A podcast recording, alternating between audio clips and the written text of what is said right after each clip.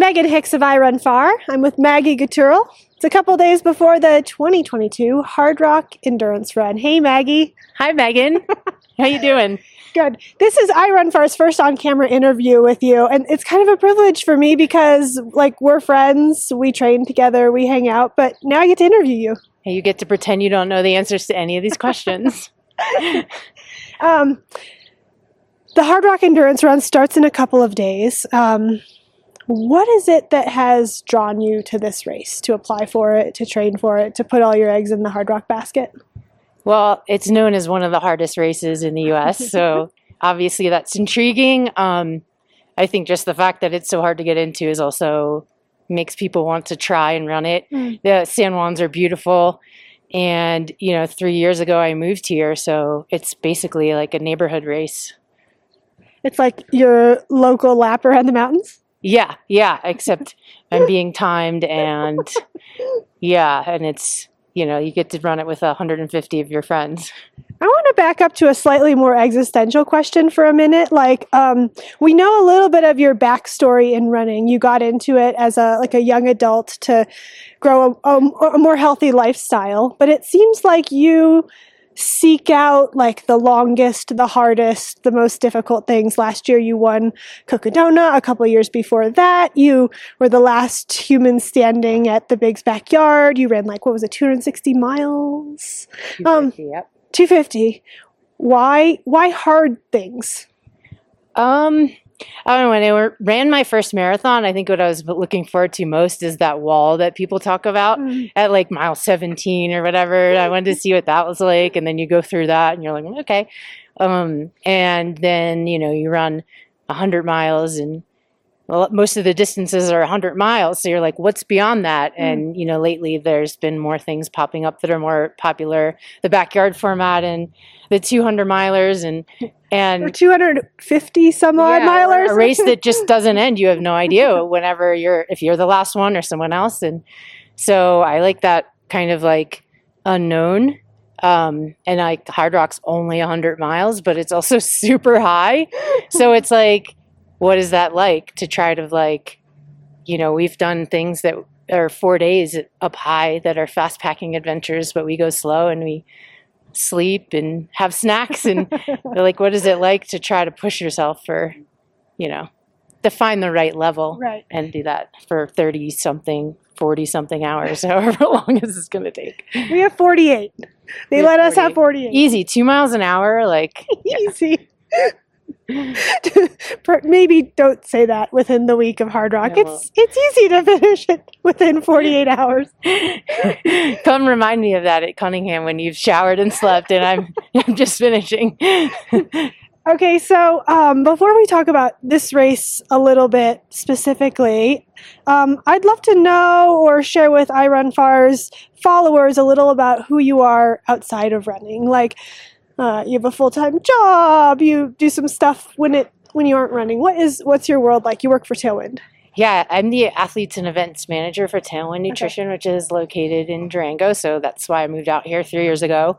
Um, yeah, it's a small company. It's a fun job, but um, as you know, like it's it's a lot of work, and there's some travel involved in June, and it's it's it's uh it's challenging, but you know it's like rewarding too. And then I have a really needy boyfriend and a needy dog, so I don't know how people Hi, have kids Hi, and train for races and have jobs, but yeah. So and they're also going to be crewing me during the race. Um, the last time they crewed me was Barkley in 2018, so we'll see. Um, this race, you uh, were chosen in the lottery, and as you said, you live locally, and you have lived locally for a couple of years. I think you said on social media a couple weeks ago you've now seen the entire course. True?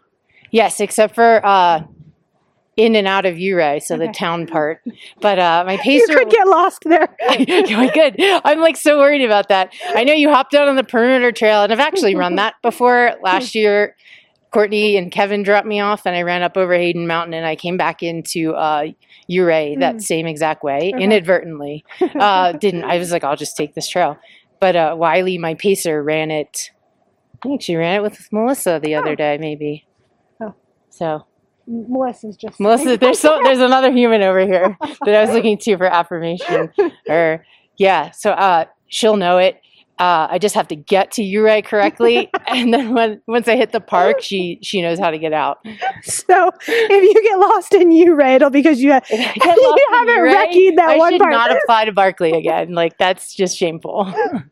Um, what parts of the course are you like really stoked on? Like, do you think you're going to find some energy in? And where are you thinking about like, here's where I'm going to really have to focus myself to stay on track? Um, I mean, I'm looking forward to getting to Kroger's because Joe Grant's my neighbor, and I heard about the aid station yesterday from him. I'm really excited, and I won't give it away uh, in the pre-race interview. well, there'll be like something cool for everyone to participate in up there, and I don't know, it just looks cool. Um, and then, I mean, I really like being above tree line, Mm. but we'll see how I feel at Pole Creek in the middle of the night. Hopefully, it'll be middle of the night. Pole Creek's like the last third of the race. Yeah. In the last third, eh? Yeah, and I guess it's all above twelve thousand feet, or at least for a long time. So, um, yeah, and I, I mean, there's a. I'm not trying to look forward to any one part because then I, you know, like the last climb or the finish or anything. I just, yeah, just gonna enjoy it. Do you have any um, like funny or interesting stories from training on all parts of the course so far this year? Like anything that's super memorable that's going to like be triggered when you're out there?